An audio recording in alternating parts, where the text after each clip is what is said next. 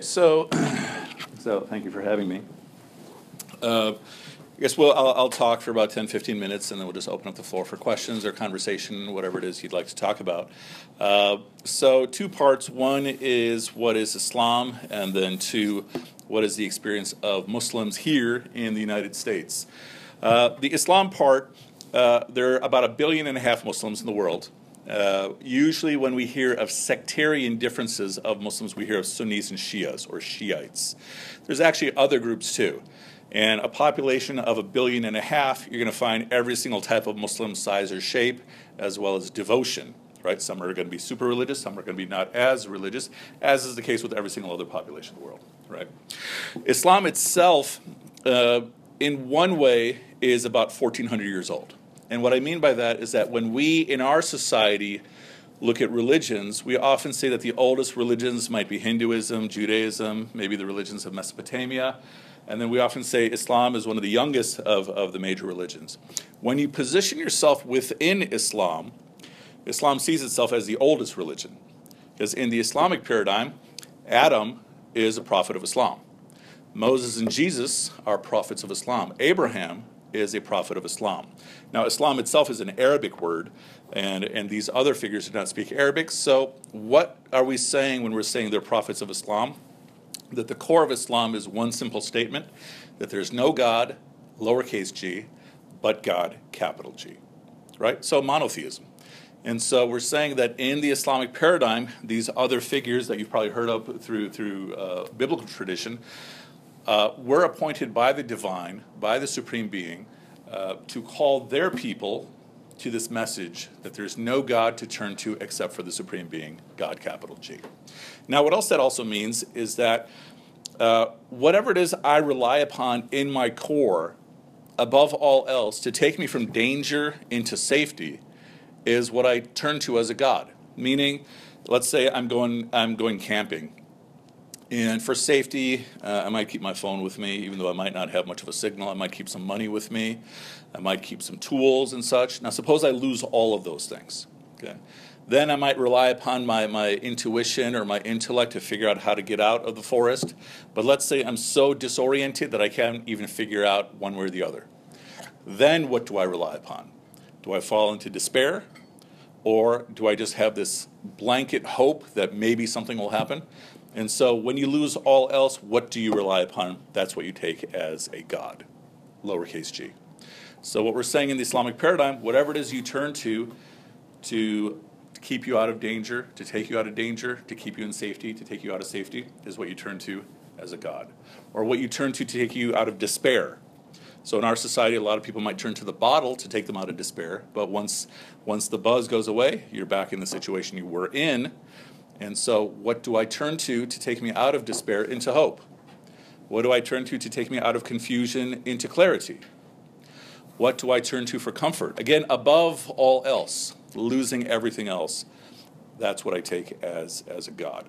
And so the basic call of Islam is that anything you turn to other than the Supreme Being can't fulfill those needs for safety, for clarity, for hope, for comfort, except for the Supreme Being. That, in a sense, is the core message of Islam across all the different sectarian groups. And then one way that the divine gives this message is by appointing prophets who have the responsibility of calling people to that message. And so the first in the Islamic paradigm is Adam, and the last of those figures is Muhammad, who lived 1400 years ago. So we often say in our culture, meaning in our society here, that Islam began about 1400 years ago. That's when Muhammad was around. And the Islamic paradigm, we say it was completed with Muhammad. That the other prophets also came giving pieces of this, and then it all gets completed with Muhammad. And we can talk about all these things um, in, in the Q&A. That, in a nutshell, sums it all up, right? Now, there's other consequences to the belief. How do I live it? That's another uh, function of the prophets, that they're the models on how to be prophets okay? or they're the models on how to be true believers, right down to the smallest, smallest detail you can imagine. Uh, and what does it all sum up as? You're devoting yourself in terms of your intentions to God, and in the way you interact with people, it's with upright character, which you'll find in the most loose sense across all, all religious traditions. Okay? Now, moving from there to talking about Islam in the world, Islam in America. So we said there's about a billion and a half, 1.6 billion Muslims in every continent, every country, every city. Uh, my family, we came to the United States when I was about two years old, way back in the early 70s. And, and so I've been here ever since. I was born in Pakistan. Pakistan's about 99% Muslim. There's a small population of Christians, small population of Hindus, small population of Sikhs also, also in Pakistan. And I grew up essentially on the south side of Chicago, south side, south suburbs, and almost the entirety of my life has been in a very, very small region. So I drive 40 miles to, to come up here. And to, if we were to look at the experience of Islam in the course of my lifetime, we see a number of big changes. But Islam itself has had a presence here for about 400 years, going at least to the beginning of the transatlantic slave trade. There's different numbers in terms of what percentage of the enslaved were Muslims. Some say as low as 30%, some say as high as 80% uh, that were among the enslaved that were Muslims. But those were not settlements or communities that lasted. And then there were other pockets of Muslims. For example, Chinese Muslims started migrating to America back in the 1800s, and some settled in California, some settled in Nevada, and most of those have also also disappeared. And then we have this movement that was called the Nation of Islam, that began about 80 years ago, led by a figure named Elijah Muhammad, who claimed to be a prophet of God. So remember, we said that Islam is completed with the Muhammad of 1400 years ago, he's saying he's also a prophet, which means he's already parting from mainstream Islamic belief. And the most famous two prot- uh, proteges from the Nation of Islam are Muhammad Ali and Malcolm X. Today is actually the anniversary of the assassination of Malcolm X. He was killed in 1965. And their philosophy was what we'd call racial separatism. Their view was that uh, that the the identity of the Black Americans was erased and so our job is to reclaim that identity, starting with their version of Islam. And part of their theology is that the white man is the devil. The white man is the cause of all the problems of the world. Malcolm X was one of the biggest preachers of this. And then he had a falling out with Elijah Muhammad because of some of Elijah Muhammad's behaviors. And he goes on this pilgrimage to Mecca, which is where the story of Islam essentially takes place. And he comes back with a completely different view he starts embracing mainstream Islam, which is universal for everyone size, shape, color, gender, etc. And, and then subsequently, he gets gunned down, uh, officially at least by people who are followers of, of Elijah Muhammad. That same year, immigration laws in the, in the United States change, allowing immigration uh, for people from just about all the other countries in the world. Where up to this point, majority of immigration was from Europe and as mentioned from other places like China and such, but now it's wide open. And this is when my family came. And in the 1970s, uh, Islam at best was a novelty. So Muhammad Ali was famous for being a Muslim. Kareem Abdul-Jabbar, basketball player, was famous for being a Muslim. Cat Stevens was a very popular rock star. He became a Muslim, but it was essentially a novelty, almost the way we looked at other Eastern religions at the time.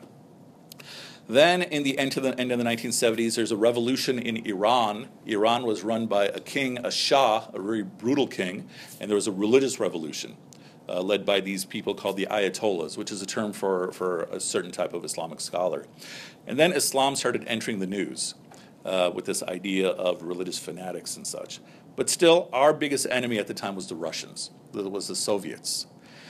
And then moved to the end of the 1980s and the beginning of the 1990s, the Soviet Union falls, uh, the Berlin Wall falls, and the sense that we were in a Cold War between capitalism and communism has come to an end. And now the question was, who is our new enemy? And so there's a particular uh, uh, political science paper written by Samuel Huntington called The Clash of Civilizations. And he said that now our next challenge will be a civilizational challenge, and most likely either it'll be with Islam or it'll be with China. Okay. He divides the world up into six regions, and he says our challenges will be with those two groups. And so in the 90s, uh, Islam stopped being a novelty, and now we really started hearing terms like Muslim terrorist. So in 1993, there was the first bombing of the World Trade Center building. You've all heard of, of 9 11, but in 1993, there was a bombing at that time. And then it was subsequently blamed on particular Muslims. And then a year later, the Oklahoma City federal building was bombed, and the first thought was that it was Muslims. Okay? Because this is how our psychology had shifted. that this population in the world and this population among us is out to destroy us. And so, me, I mean, at this point, I'm in my 20s and such. Um, this is now what's, uh, what's in the air. Also, globally, other things were taking place. There's ethnic cleansing of Bosnians who were Muslims and, and Croats um, uh, taking place. Bosnia is essentially near uh, uh, Eastern Europe or in, in, Eastern Europe. The Soviet Union had fallen, and there's a number of states that were Muslim majority states that were trying to break off, and so they were in the news. And then in Afghanistan, this movement called the Taliban had taken over. And so what I'm saying is that the Muslims were in the news all over the place. And that then contributed to our sentiments over here, like who is this population and why do they all seem to be so violent? Or that's how they're being portrayed.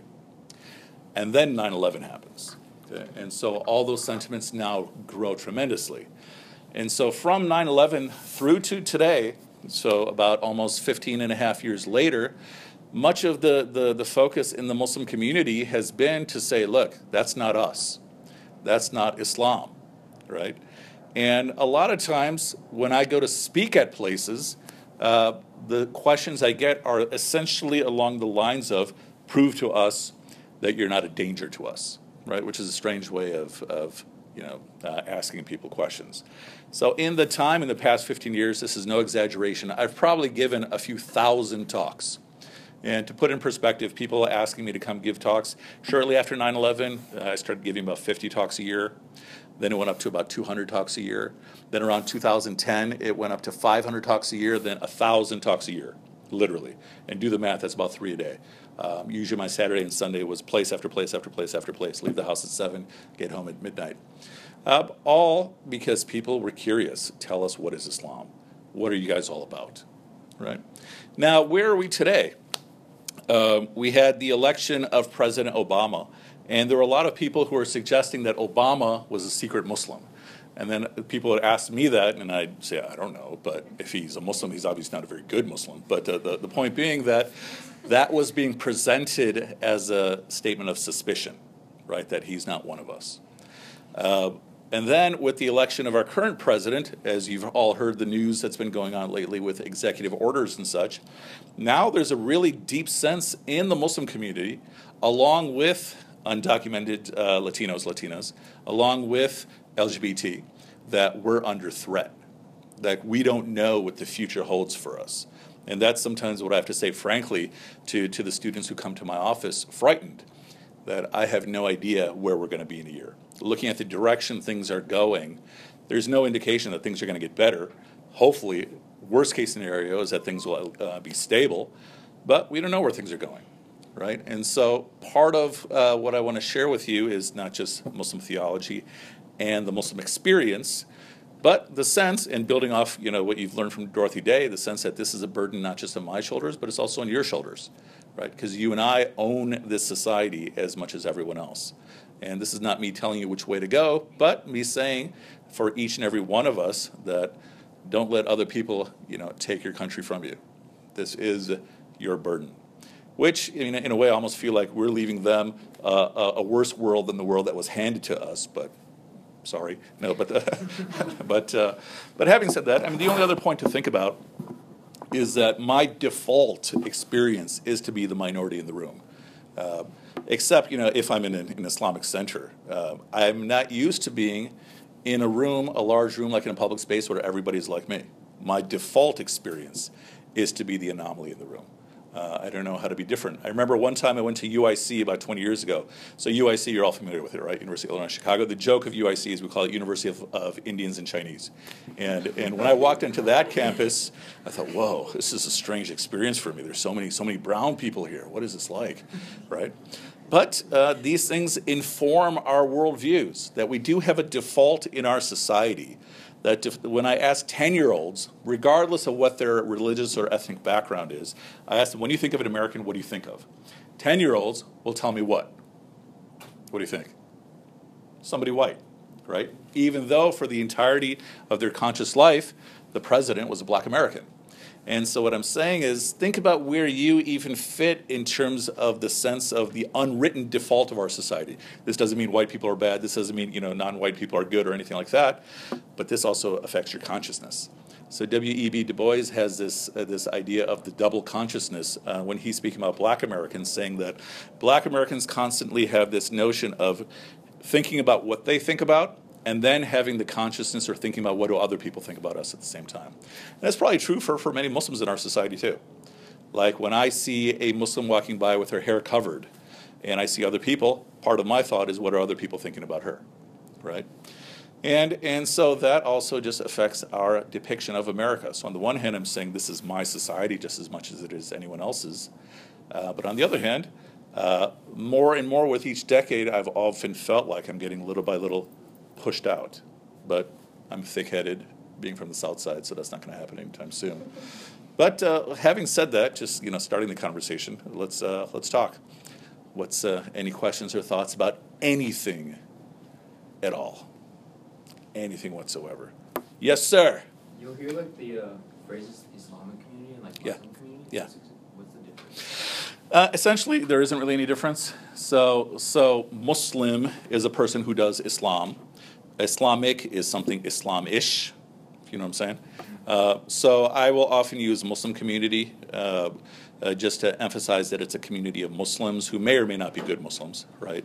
And when I'm speaking of, of Muslim majority countries, I won't refer to it as the Muslim world as opposed to Muslim majority countries, but usually people are referring to the same thing. Yeah. So, good question. Other questions about anything? And yeah, this yes.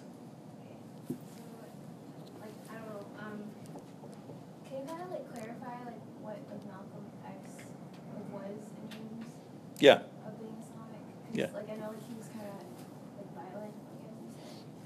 So, so this is a good question. So Malcolm X is born in Omaha, uh, Nebraska. His father was was a very outspoken preacher who followed the ideas of Marcus Garvey. So this is the 1930s, and Marcus Garvey was one of the few black American preachers saying, okay, don't be afraid of white people. Because this is the 1930s. This is, this is 70 years, one lifetime since the Emancipation Proclamation, right? Bless you. So, so many of the people who are around, their parents or their grandparents were enslaved. And so he is saying that the only true place for the black Americans is to go back to Africa, right? He's saying we're never going to be welcome here. Now, that is in some degree the environment that Malcolm is raised in, but his father dies or gets killed, depending upon which story, uh, which story you follow. His, his opinion is that his father was killed by members of the Klan. And his mother, trying to raise seven children, was subsequently institutionalized. And so you had these kids that kind of were jumping from foster home to foster home, including him. And eventually he went into a life of crime and, and makes his way to Boston uh, where he becomes part of some, some underground rings. And then he gets arrested and sent to jail. While he's in jail, uh, a few of his siblings come to him and they tell him about this new religion that, that they've embraced called the Nation of Islam, led by this person, Elijah Muhammad. And Malcolm is very suspicious of all people of religion. Uh, he saw it more as performance than, than piety. But he did notice that his siblings had transformed you know, from whatever they were to something really, really disciplined and upright. And that's what intrigued him. But it took him time to, to get interested, but finally he, he writes a letter to, to Elijah Muhammad. Uh, and Elijah Muhammad writes back, also sends him some money, and that gets his attention more. And he leaves prison eventually, having converted to the Nation of Islam. And there's also other interesting stories that he suddenly gets really interested in studying. He was always a good student, but now he's using his time rather than focus on hustling people, uh, instead use it for, for studying. So he reads the entire dictionary, cover to cover, right? And, and so he leaves and he goes straight to Elijah Muhammad to go work for him. He has jobs, regular jobs, like he works for the Ford Motor Company for a while, uh, but he becomes a very devoted follower of Elijah Muhammad. And Elijah Muhammad's teachings are that the original man is the black man, right? And the white man's the devil, and God came in the form of a man named Master Fard Muhammad, who made Elijah Muhammad his messenger, to call people, uh, to call the black American community to God. Okay? And they also believe that there's no day of judgment, meaning when you're dead, you're dead. Okay? That's a little bit different than mainstream Islam. In mainstream Islam, God doesn't come in the form of a man. Right? Elijah Muhammad Muhammad's not a prophet. And there is a day of judgment where everyone who has lived will be held to account for their choices. Malcolm is part of this, and he names himself the angriest man in America. And so, on the one hand, you have Dr. King, who is preaching love your enemy, and then you have Malcolm, who's preaching love yourself. Okay? But when he's saying love yourself, everyone else outside is hearing it as hate your enemy, right? And his language is also that we have to have justice by any means necessary, okay? Which for much of his time of preaching means whatever it takes, violent or nonviolent, that's what you do. Okay? Then what starts happening is that he starts hearing these rumors that Elijah Muhammad had fathered uh, babies with some of his secretaries. And at first, he just believes this is a conspiracy against Elijah Muhammad. But his wife, Betty, makes him go investigate because she believes it's all true. And she's also watching other ways in which, as Malcolm is rising in popularity, because he's getting called to give speeches a lot more than Elijah Muhammad is, he, she also thinks that people in the Nation of Islam are getting jealous of him. Okay? And so he investigates, meets these secretaries, and all the accusations are true. And so this shatters his faith okay, completely because he devoted himself completely to Elijah Muhammad, especially as someone who's used to hustling people. Now he feels like he's gotten hustled, right? And this is when he decides to go on the pilgrimage to Mecca. He starts his own organization separate from Elijah Muhammad. He also starts making apologies because he used to call Dr. King and Uncle Tom, and he starts apologizing uh, about all the nasty things he said about other leaders. Goes on the pilgrimage to Mecca, and then he sees Muslims of every color, uh, every size and shape, including Muslims who have blonde hair, blue eyes. And this surprises him. And everyone is there praying together and such, and no one's thinking about this and that opens his eyes. And so then he comes, he writes a letter to his wife, basically saying, You're going to be shocked, but I saw Muslims whose eyes are the bluest of blue, whose skin is the whitest of white, whose hair is the blondest of blonde, and we're all together as Muslims. And, and so he comes back with this new philosophy, um, which, I mean, essentially it's mainstream Islam. And, and so he's now preaching something more along the lines of what we think of when we think of Dr. King, right? Uh, the funny thing is that if you look at Dr. King in his latter years, he becomes more like the old Malcolm, right? He becomes a lot more tough. We don't talk about that part. Malcolm becomes a lot more soft. James Baldwin, he has this new movie out that I recommend everyone to watch. He says they basically they kind of converged, even though they're complete opposites, right? And and uh, probably about a year after he went on the pilgrimage, he was gunned down. Uh, the people who were convicted were members of the Nation of Islam, but before uh, Malcolm was killed, he, he suggested that the FBI was part of this too. He was saying he's watching how things are happening. This is bigger than anything the Nation of Islam would be able to do. Oh, yeah. So, yeah, uh, he's remembered for being violent, but I don't think he's ever endorsed violence except uh, in self defense. Uh, but he became very, very pacifist in his final years. Any other questions? Yes. Uh, you said uh, there are like multiple, like numerous sects of Islam. Mhm. Um, are they more concentrated in certain areas, or are they diversified? And in countries where uh, it's, like Islam is intertwined with um, politics, would you say that there's a defined um, sect of Islam that's forced Mm. I mean, the answer really comes down to wherever it is we are in the world. So, so we talked about like Iran having the Iranian Revolution. So Iran is about 60% Shia, uh, which is a particular old sect of Islam, about 30% Sunni. And so their government is essentially a theocratic democracy. And so their Shia tradition is the dominant tradition of, of that environment, right? Um, Iraq is sort of the inverse, um, but Iraq doesn't really have, you know, Iraq is under ISIS right now. In ISIS, it's hard to call them anything except for like their own sectarian group. They sort of take uh, literal interpretations of everything. In religion, there's always a question of what's metaphor, what's not. And that's a big part of conversation in the, in the study of Islamic scriptures, but they take everything as literal, right? Uh, Pakistan was formed about 60 years ago to be an Islamic republic, a modern Islamic republic. Uh, the majority population there is Sunni, uh, but among the elite, there's a higher population of Shias. That's just how Pakistan played out. Uh, so it really depends on where we are. Uh, in terms of smaller sectarian groups, think of the Nation of Islam, which is based here in Chicago, on the south side of Chicago. Kind of like the way in Christianity we would think of the Mormons, because the Mormons are definitely not Catholic, they're not Eastern Orthodox, and they're not really Protestant, right? They are sort of what we call heterodox. They're in the umbrella of Christianity, but they don't fit in the big three. That's how the nation of Islam is. Uh, and there's other movements throughout throughout the history of Islam that are sort of these small sectarian groups that never really grew that big, or they might be blips in history, and you find that in every corner.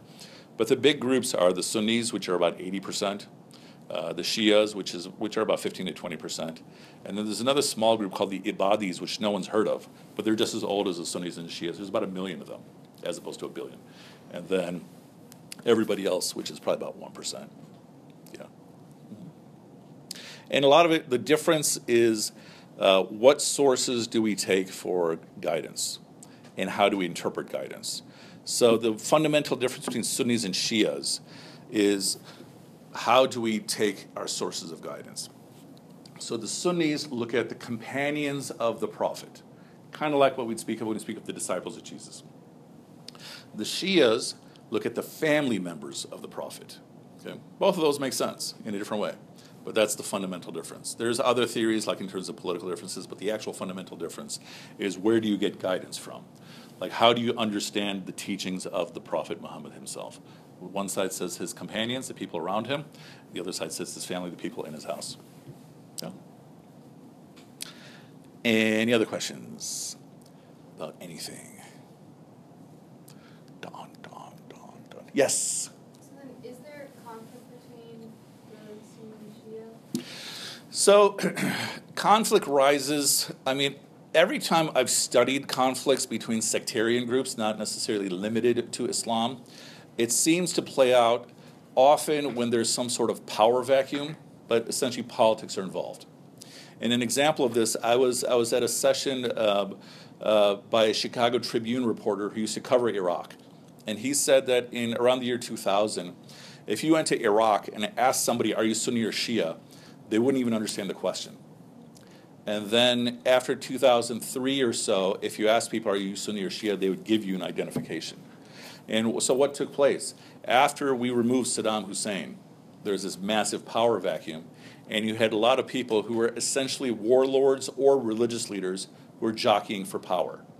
And so the same thing happened in Afghanistan in the mid 1990s. But the difference is that in Afghanistan, people started jockeying for power according to ethnicity. So Afghanistan has about six different major ethnicities, okay? um, and that led to a civil war. In Iraq, they were aligning themselves more according to sectarian boundaries. So it wasn't so much Sunnis versus Shias, it was this particular Sunni body versus this particular Sunni body versus this other Shia body versus this other Shia body, right? So on the outside, it looks like Sunnis versus Shias, but it's a little bit more complicated than that, right? And an easy way to think about this: um, when I was when I was younger uh, in Ireland, there was a conflict between the Catholics and the Protestants, right? And some of it was violent. And looking from the outside in, you would think that there's something in doctrine, Christian doctrine, where Catholics and Protestants are supposed to hate each other. But no, it's politics. And a lot of times the po- politics relate to occupation and, and other, other political forces. That's my take on it. I mean, theology is still in there, right? But theology doesn't seem to be the motivation. And I'm skeptical, speaking as a chaplain, I'm skeptical that theology is that strong that it can lead people to a mass movement that lasts a long time, unless there's material factors too. Even like when we think of ISIS, like why did ISIS start now? Um, well, I mean, they, they got access to oil fields and such. Um, and like I said, there's a big power vacuum, and so some people took advantage of it. Other questions about anything? We're here for a long time, so fire away. What else are your curiosities? Yes. Um, like, I heard like Islam is like based on like the five pillars. Um, I was just like wondering like, how did it come to be? Was it like after or before like Prophet Muhammad? Okay, very good. So, in the Islamic paradigm, uh, God sends scripture to various prophets. So, in the Islamic paradigm, Moses received a scripture, which in Arabic is called the Torah. What does that sound like? The Torah, exactly. Uh, Jesus received a scripture called the Injil. Uh, and this is a side point. I've only met one person in history who claimed to have a copy of the Injil. This is I was taking the train. Now it's called the Red Line train. I forgot what it was called back then. It was like um, It was called the Howard Dan Ryan train. This is a long, long, long time ago. And there's a guy, uh, a black American man at the 95th Street station, uh, dressed in Pakistani clothes, with this table with all this Arabic writing.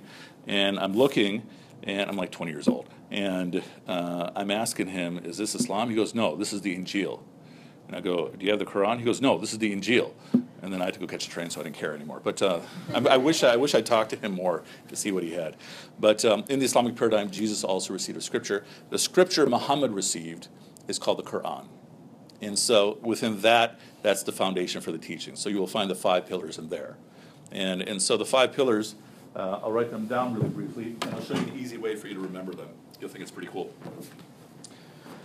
So the first pillar biggest piece of chalk ever. Okay, so the first pillar is the declaration of faith.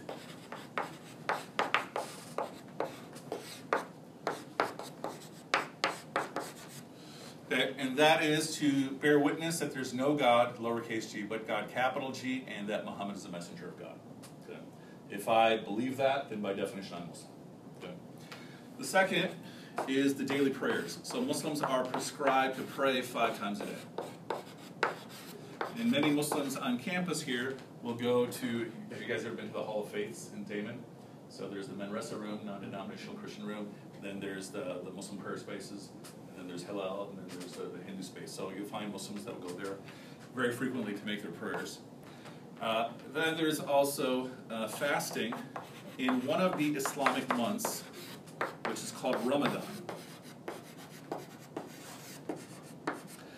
So the Islamic calendar has 12 months like our calendar, but the months are a little bit shorter.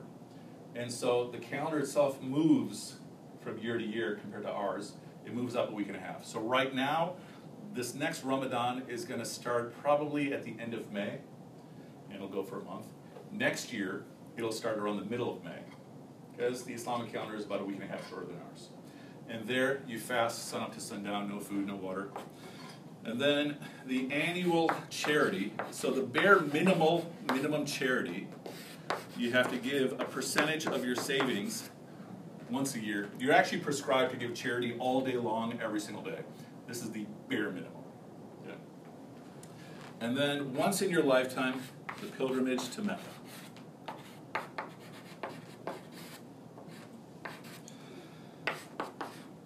So Mecca is where Muhammad's life took place, and also in the Islamic paradigm, uh, a big portion of Abraham's life also took place. So these are the core five pillars. So if you're to think of your belief, your life as a house, these are the pillars that are holding up the house, right? Meaning this isn't everything, but this is the foundation. Okay? And an easy way to remember this is that time is built into each and every one of these. So it takes just a moment to make the declaration of faith and then your daily prayers, fasting in the month of Ramadan, and then the annual charity and pilgrimage once in a lifetime. So if you remember a moment a day, a month, a year, a lifetime, it will become easier to remember the five pillars. You can go impress your, your Muslim friends because they probably don't even know this until they take my class. Yeah. Well, any other questions? And we even think about what do these pillars serve. The first one is just, you know, you're deciding that you are of belief. The, the daily prayers, they relate to different times of the day, uh, where the sun is in the sky or how, how long your shadow is. So there's a connection there to nature. And if you think about the fact that through the course of the day, you have to keep making these prayers, the prayers are usually about five minutes each at the most. Uh, it keeps your mind both concentrated on the divine because you have to keep making your prayers. It also gives you a certain type of stability in your day, right? This repeated pattern. Ramadan is sort of like boot camp for a month. So we said no food, no water from sunup to sundown. In June, think about how long of a period of time that is. That's about 16 hours if you're in Chicago. And so you get up around 3:30 in the morning to take a snack and then no food, no water until about 8:30 in the evening. And think about what that does to you. How would you feel after the first day of doing that? How would you describe that? Exhausted. You'd be completely exhausted, right? And so the metaphor of fasting is traveling. So imagine you're driving for 16 hours straight. You're going to be drained after the first day. Then you stay in your hotel room and relax. Next day, you drive again for 16 hours. You're going to be even more drained. Now, a week and a half of this, you'll be completely depleted. And then you're going to see your real personality, right? And so, in the first 10 days, you're being reduced to your real personality. So, for example, when you and I are interacting with each other, we're only showing parts of our personality. I mean, believe it or not, I'm not always this cool, right? That's a joke. Yeah, I actually am this cool. No, no, no, no, no. So, so then what happens in the second period of 10 days, now you're evaluating yourself on what it is you need to work on. So, what are the big problems in terms of our greater society? Anger, sloth, doubt, ingratitude. Whatever you have inside, you're going to see it. Okay? And that's what you work on. That's what we work on identifying in that second week and a half of fasting. And then the last week and a half or so, now you're looking forward to what are you going to do with this? Either you can just go through the cycle of fasting every year and you're done, and that's a passing grade, or you can decide in the next 11 months until the next Ramadan, I'm going to try to work at least a little bit to resolve one of these issues within myself. So that when I go through the cycle again, I'm exposed to things that are even deeper right? So this is a, this is called purification. Okay? You're identifying those things within yourself to, to resolve. So this is our boot camp. Charity, I think we all understand. Charity is both uh, a benefit to the recipient, but it's especially a benefit to the giver. And in this language, you're also purifying yourself from your attachment to your wealth because you give of your wealth and you see you're still okay. Right? It's very easy to get attached. And the pilgrimage to Mecca, there aren't too many rituals in Islam, but the pilgrimage is almost entirely rituals. And what's taking place here is that you're leaving your home, you're going to this one spot, and you're literally seeing Muslims from every single corner of the globe. I was gifted with the opportunity to go on the pilgrimage uh, about 18 years ago, and I met literally people from every single corner of the world. I met, and it seemed like everybody was from like two places. So I'm a Pakistani guy from America. Uh, I met Pakistanis from Norway. I met Sudanese people from Bosnia. I met Chechens. I met Afghanistanis. Uh, there were people from Africa who left to go on the pilgrimage a year in advance on foot to go. Like for me, coming from the United States, it's a piece of cake. You, know, you just got to have a plane ticket. But for most of the world, you and I are the 1% compared to the rest of the world. And so these are people who save up their entire lives to, to be able to go. And you see everybody together. But that's uh, those are the five pillars. Yes? So like, what happens if there's something that like enables you from like going on? Like uh, prevents you? Yes. Um, then you're excused. Meaning, you go on the pilgrimage if you're able. So, ability could mean uh, financially you can afford it. I mean, if you're in debt, you're technically not able to go, right? So, you're not obliged to go. Um, or physically. When I went, there was a woman whose doctor told her not to go. She had just had a double mastectomy, and she had a heart condition. And her doctor saying, don't go, right? But she still insisted on going you know, to the detriment of her health. She probably should not have, but she still had a great time. I mean, pilgrimages, not just in Islam, but in general, tend to be really, really grueling because uh, it is almost like an endurance test.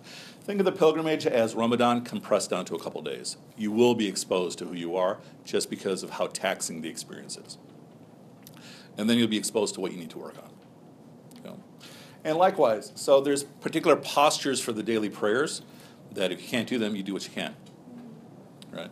Uh, there was a time where I had real serious problems with my knees, so I couldn't uh, prostrate, so I'd pray in a chair. And so that's how it is with all these. If you can't physically fast, it's recommended that you feed people. If you can't afford to feed people, then you have the intention that if you could have, you would have. Okay? Other questions? Yes, sir. Um, what are the rituals that you do at Mecca, and what are the significance? Sure. So, the pilgrimage to Mecca is commemorating a number of things, and it's also observing a number of things. So, you've probably seen photos of this structure in Mecca. It's a cubical structure that usually has like a black cloth on it. It's called the Kaaba. And in Islamic tradition, it was first built by Adam. And then with the Great Flood, it was washed away and then it was rebuilt by Abraham and Ishmael. And it's been rebuilt since then, but it's believed to be on the same spot that those previous Kaabas were built. And so, if you go inside, it's an empty room. It's about three or five stories high. It's literally just an empty room. But this is the direction of prayer. So if there were two Muslims in the world, they would pray inside of it, right? But in Chicago, we pray essentially northeast to compensate for the curve of the globe to face towards Mecca. Now, when you go on the pilgrimage, there's a number of rituals. One is that you walk around the Kaaba. And think about what you're doing. Your whole life, you're probably facing the Kaaba from one direction. Okay. Every time I hear One Direction, I think of my nieces who are obsessed with Zayn Malik. He's not One Direction. Anyway, so, so like literally every time I say One Direction, that comes to mind because of her. So now you're facing the Kaaba from every direction, as opposed to me being in Chicago. It's always from one particular corner. You also pray your normal daily prayers facing the Kaaba, and this gets interesting because usually the pilgrimage has like three to five million people. So you're performing the prayer in unison with three million other people, right? And it's also neat because everybody prays almost exactly the same way. Then near uh, Mecca, uh, near the Kaaba, there's these two hills, and this relates to the story of of Hagar. So in the Islamic paradigm, Abraham is married to Sarah she is not able to give birth to a ch- child, so she says, Marry my servant Hagar, and, and she gives birth to Ishmael, which is very similar to the biblical story, right? And then Abraham uh, is instructed by God to take Hagar and Ishmael to this barren valley, which is called uh, Becca, which later becomes Mecca. And he leaves them there and he starts heading back. And so she says to him, You know, are you leaving us here with no food or water? This valley is barren. He doesn't respond. She asks him again. He doesn't respond. And then she says to him, Did God tell you to leave us here? And he says, Yes. And then she says, Well, then God is going to take care of us. Okay. So she starts running to the top of each hill to see if she can find anything in sight indicating any vegetation or anything. She leaves her child here. Uh, so she goes back to check on her child. Child is okay. Goes to the top of another hill. And she keeps going back and forth and he is kicking his foot on the ground, and that unleashes a well, or that unleashes a pool of water, which is still around today, the well of Zamzam. And so now she has nourishment. Now, the way this story is read is that her story is one of someone who has complete conviction in the divine. That if God said to leave her there, she knows she's going to find her nourishment. She has to get up and find it, right? If she just sat there with her baby, she wouldn't have found it. It was when she put her baby on the ground and the baby was kicking that it unleashed the well. So, in commemoration of that, you run back and forth between these two hills. That's another of the rituals of, of the pilgrimage. And then near Mecca, there's this city, which is basically a city of tents where you stay um, for a couple of days and you make your normal prayers and such. And that's literally called the tent city. And those are the core rituals. Now, what is this doing? At one level, you're commemorating family. This is a mother's love for her child. This was built by a father and his child, right? So you're commemorating family. At another level, everybody dresses the same way. And so you're removing social class, right? Because, I mean, if you're coming from America, you're going to be wealthier than just about everybody there, even if, you know, you're working in a part-time job with less than minimum wage. But social class uh, gets removed. And what else is taking place? This is looked at as a dry run of the Day of Judgment. Because the simple clothing that you're dressed in is essentially two sheets, which is how you uh, dress someone when you're burying them. And so it's a dry run of the Day of Judgment where everyone is going to be t- together, leading to whatever what eventually becomes the day which where each person will be held to account for the choices they made in their lives. So that, in a nutshell, is the, uh, is the pilgrimage. It takes about three days. Yeah. Any other questions? And there's also luxuries there. It's not like everyone is is staying in tents. There's there's high-rise um, hotels that are as tall as the Willis Tower, uh, right around the right around the whole region. Yeah. That naturally cost more. Yeah. Those usually you're not going to have a place for those when you're in the pilgrimage itself. Sometimes people come a week early. They'll stay in the hotels. And then they get into the pilgrimage gear, meaning the, the simple clothing. Then they start the pilgrimage, and then that's when everyone stays in the tents. Other questions about anything? So the Yes. day of judgment, um, is there,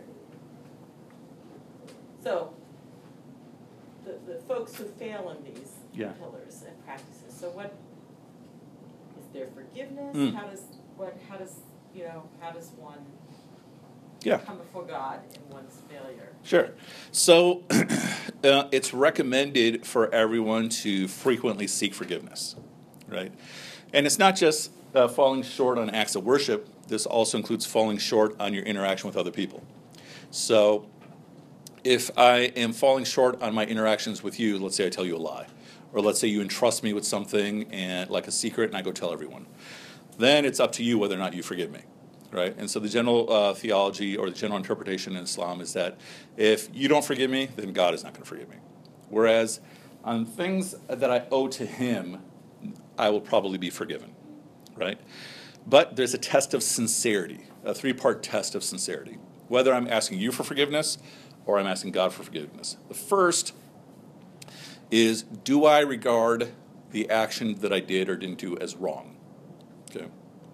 So let's say I lie to you, uh, and then I'm seeking your forgiveness. Do I regard the lie as wrong? So the answer should be yes. Do I stop doing it? Okay. The answer for that should be yes. And do I hate to go back to it? So do, do I regard it as wrong? Do I stop doing it? And do I hate to go back to it? If I can say yes for all three of those, then it's assumed that my request is sincere. Sometimes, you know, you might have someone who is praying for forgiveness but keeps doing the same act over and over again. You should still ask for forgiveness. So if I don't regard the action as wrong, it means that I need more knowledge right, to understand why it's wrong. If I don't stop doing the action, then it might need, mean that I need some sort of training, right? So let's say I'm addicted to, to booze. Muslims are not supposed to drink, not supposed to. Um, and I seek forgiveness, but then I drink again. So there I might need to go through a program, right? Uh, if I don't hate to go back to it, because this is something you also find uh, with recovering drug addicts that uh, they want to go back because there's still a culture and a camaraderie there, then I might need more knowledge and more training. Yeah. And, but that would be a test of my sincerity. And that's essentially one of the big goals in all this is to become more and more sincere with ourselves. When you're more sincere with yourself, then you're more sincere with others around you and the divine. But yeah, you keep seeking forgiveness. And the basic belief is that everyone will be treated completely fairly on the day of judgment. So even a question I get is can non Muslims go to paradise? The answer is that everyone will be treated fairly. So some theologians say no, other theologians say yes, but everyone agrees on the part that you'll be either treated with fair, fairness or you might get other mercy from God uh, better than that. But you will not be treated with less than what you deserve and everyone will recognize in the day of judgment that they're being treated fairly. Okay. Any other questions about anything at all? Anything? Oh, we still got 10 more minutes. What time do we stop? 3.45? All right. More questions. Is there anything underlying, deep question you're afraid to ask? Yes? Well, being the professor, I'm like, this is the, the service and faith learning community, so we're, lo- we're considering these issues from all semester long. Mm-hmm. Um, can you say anything about the what's going on in the Muslim community in Chicago or service involvements or Mhm. just kind of I don't know, and any thoughts along those lines? Yeah, sure, sure. Given the email blast? So, a way to think about your overall Muslim obligations one side is the acts of worship, right? Those are your obligations to the divine. Uh, another side is your obligations to humanity. Okay, that's the other half. And that translates at the individual level as character and service. And then at the collective level, justice. If you think of character and service at the individual level, then made at the collective level, that's essentially justice. And so, so put those both together, then you have the complete picture of what a Muslim owes. So, in terms of service, uh, uh, you'll find a, a, number of Islamic centers will have sponsored by the center charitable projects, or many Muslims will have their own charitable projects. So, for example, uh, a lot of these news stories we're hearing about about synagogues getting desecrated. Uh, um, you, there's a lot of Muslims who've started projects raising money for, for, for getting those repaired. There was a, um, a cemetery, I forgot where, where I think 200 tombstones were, were, were destroyed uh, yesterday or the day before and literally a colleague of mine started a, an online like kickstarter type uh, fundraiser to get those repaired And then there's uh, a number of programs throughout the city of people who are providing either food or shelter to, to the homeless. I mean, I you'll find anything and everything, not unlike what you'd find in, in other religious communities and such. That's one part of it. The other part of it is that there is a lot of discussion trying to figure out, all right, what's happening in our society and where do we go from here, both in terms of the future of Muslims, but as, uh, especially not just Muslims, but other communities like undocumented or or LGBT and such, and even the you know the rising anti-Semitism and such taking place. So there's a lot of conversations going on. What do we do? And for that, nobody really has answers right now. It's just a big, big question mark. Any other questions? Yes. Um, going back to the fasting during Ramadan, um, like for the Catholic Church, we fast during Lent. Like Yeah. it's, rec- not really enforced for children Yeah. fast. Is that the same way? Puberty. You usually start around puberty. I started fasting when I was about seven years old. And I even remember the moment my mother made me an omelet.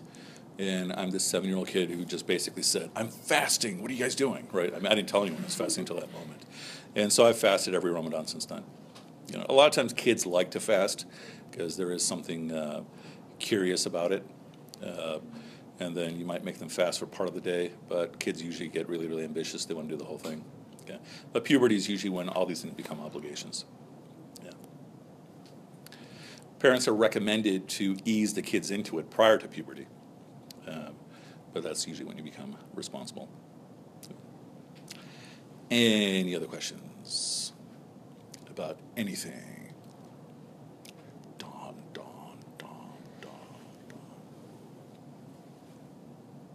Somebody has a question they want to ask somewhere deep inside. Who is it? I like how some of you are just like staring right at me. It's like, go ahead, go ahead, call me. Yeah. You're on campus. Um, if students wanted to visit the prayer room or visit the Islamic Student Association, or if they just were interested in finding more, meeting people or Mhm. learning, what would you recommend? A Couple possibilities. Um, Islam Awareness Week is coming in a couple weeks. Uh, I think it's the 20th to the 24th. So the MSA will have events all week long, and there's a culmination dinner with a delicious free meal, which might be uh, uh, good to catch. Yeah, food always works for undergrads and for everybody, right? I used to do these Quran studies at my house, and I noticed that if I invited 30 people, maybe 10 people would show up. But if I offered food, then about 50 people would show up, right? People that you know I didn't even know. But um, that'd be one way, an easy way.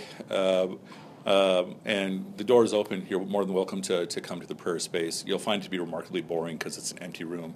Oh, the carpeting pattern is pretty cool, you know. Um, and I'm more than happy to, t- to have conversation with, with uh, any of you about anything. About every 80% of the students who visit me are Muslim, but about 20% are not.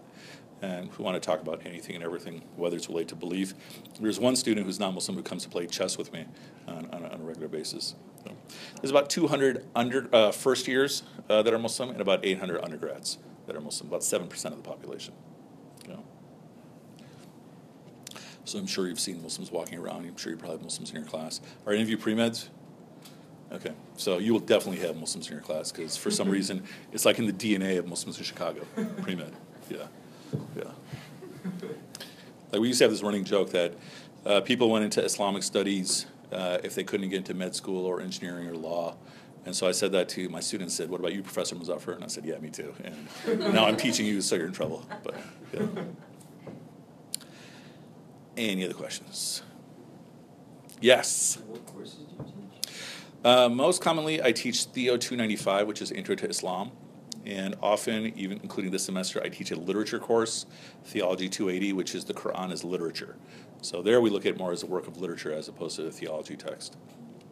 And I've taught other courses like 300 level courses like Revival and Reform in Islamic history and thought. Um, other courses on just Islamic literature, reading uh, different pieces of literature from the Muslim world. And sometimes I teach film courses, not here as much, but now that I'm here full time. But uh, uh, because I'm also a film critic, so I also, you know, show movies in all my classes quite a bit. Yeah. Anything else at all? Okay, well, thank you. And I'm in Damen. I'm more than happy to be at your service.